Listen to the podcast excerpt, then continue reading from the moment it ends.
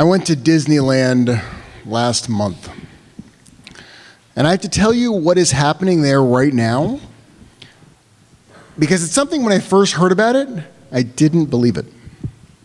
At 6 o'clock in the morning, hours before the gates open at Disneyland, there are a group of parents, mostly fathers, and they line up at the gate, and it looks like this race. There's, there's no kids there, it's just this line of parents.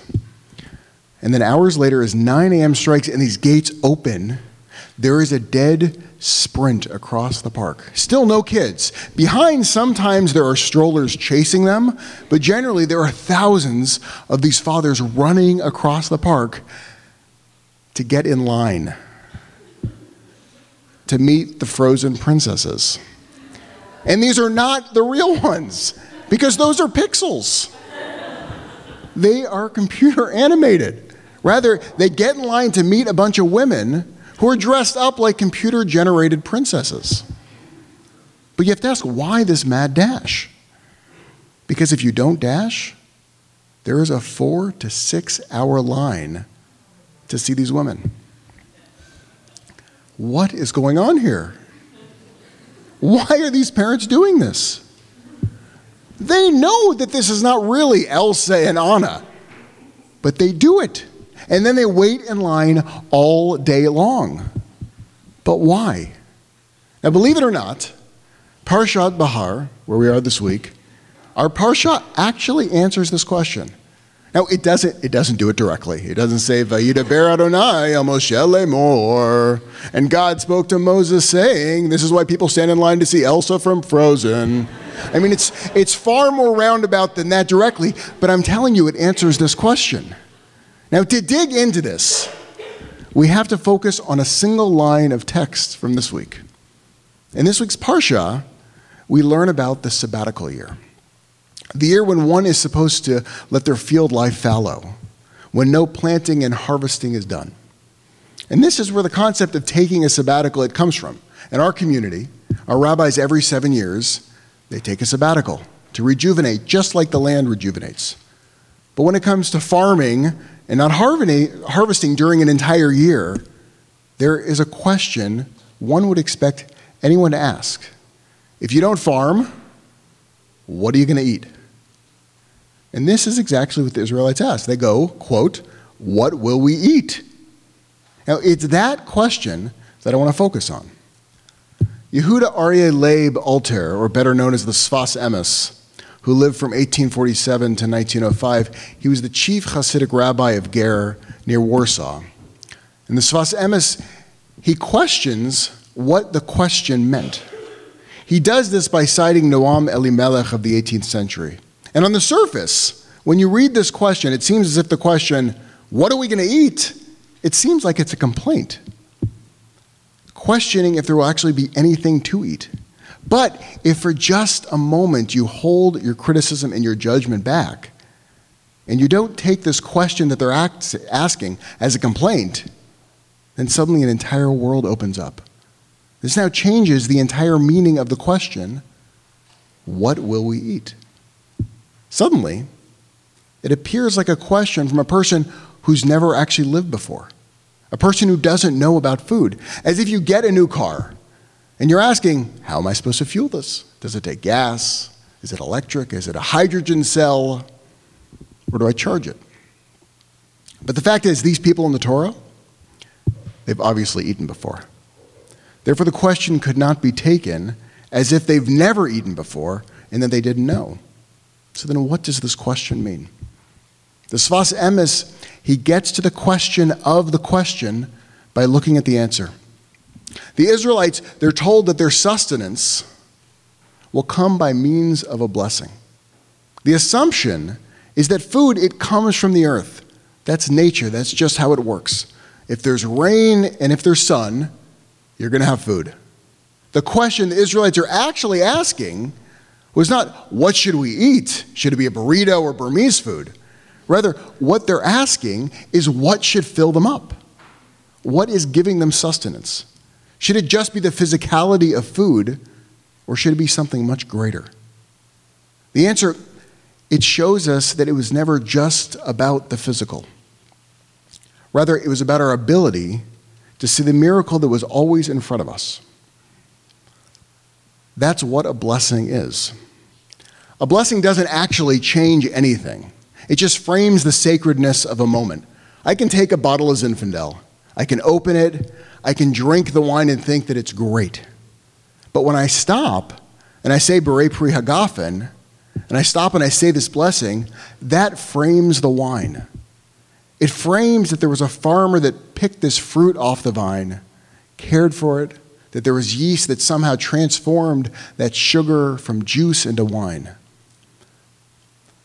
It is this blessing that does not change the wine. What it does is that it changes me. The Sfas Emes, he says that miracles and nature are all one. They cannot be considered separate. The word nes, which means miracle, it means uplifting. And it's a way of viewing a world that is lifted out of a natural state. Miracles are all around us at all times. But are we able to see them? It was the Israelites formally asking the question of what will we sustain ourselves with that reminded them to focus on the miracles of nature. But the question we must ask ourselves today here in San Francisco is are we asking ourselves the right questions to be uplifted? Are we stopping in our lives to look around and realize that it's miraculous that my composition of atoms has enabled me to be conscious and to perceive every single one of you? And then in a blink, just like Marcia reminded us in the beginning, I'm no longer going to be individuated, but rather that my atoms are just going to return to the earth. Am I asking all the right questions to be aware of this moment we are all given in the sacredness of this time? Am I asking the ultimate question? What am I doing here? The reason those parents are running across Disneyland, it was not to see Elsa and Anna. They know that they're characters. Rather, it's to stare into their children's faces and see the awe that their children are experiencing, seeing these characters. That moment, just that split second, it gives the parents a sense of the miracle by looking through their children's eyes. And we as a generation are so desperate to touch the miraculous that we will wait in line four or six hours to see just a glimpse of that light. But the reason why we all come together on Shabbat is to ask the big questions and to find a space to sit in the silence and then to revel in the sacredness of time. Shabbat Shalom.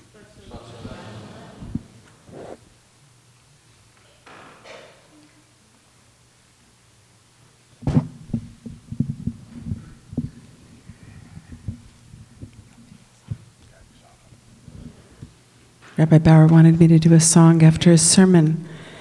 And I'm thinking, what is the song? What is the song? What is the song? But we have a song that's about questions in our prayer book. Does anybody know what it is? Turn to page um, 340 in your prayer book.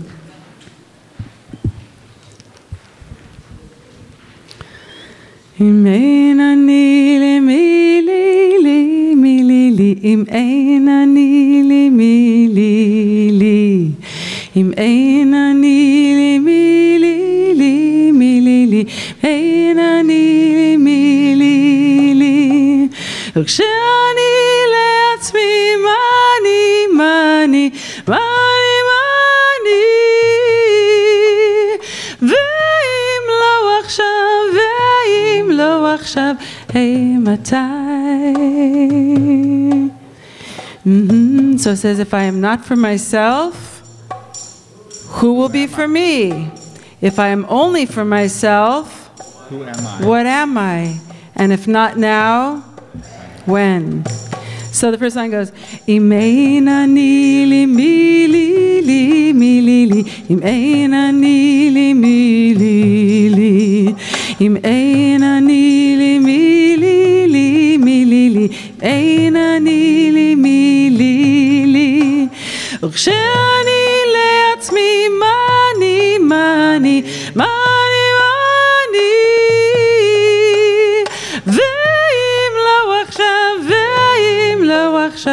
A matai, a a. Was that a good rehearsal for you? You ready to try it?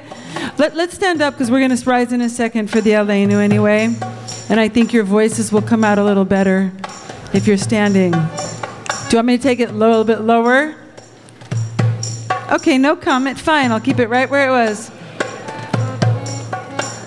Mm-hmm. Oh, yeah, good. What key are we in? Great. Okay. אם אין אני לי מי לי לי מי לי לי. אם אין אני לי מי לי לי. אם אין אני לי מי לי לי מי לי לי. אם אין אני לי מי לי לי. וכשאני וכשאני לעצמי לעני לעצמי מה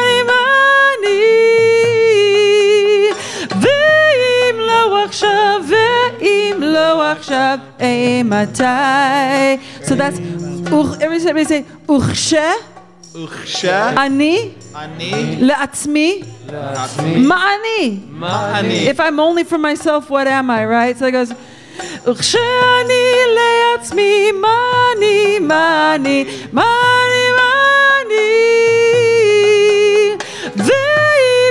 עכשיו ואם לא עכשיו אימתי one more time okay אם אין אני לי מי מי לי מי לי לי אם אין אני לי מי לי לי אם אין אני לי מי לי לי מי לי לי אם אין אני לי מי לי לי וכשאני לעצמי מה אני מה אני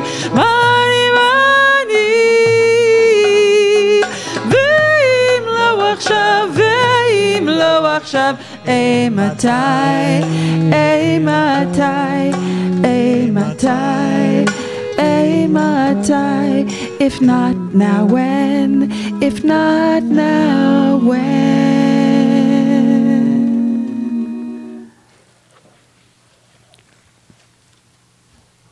We're on page two, 586.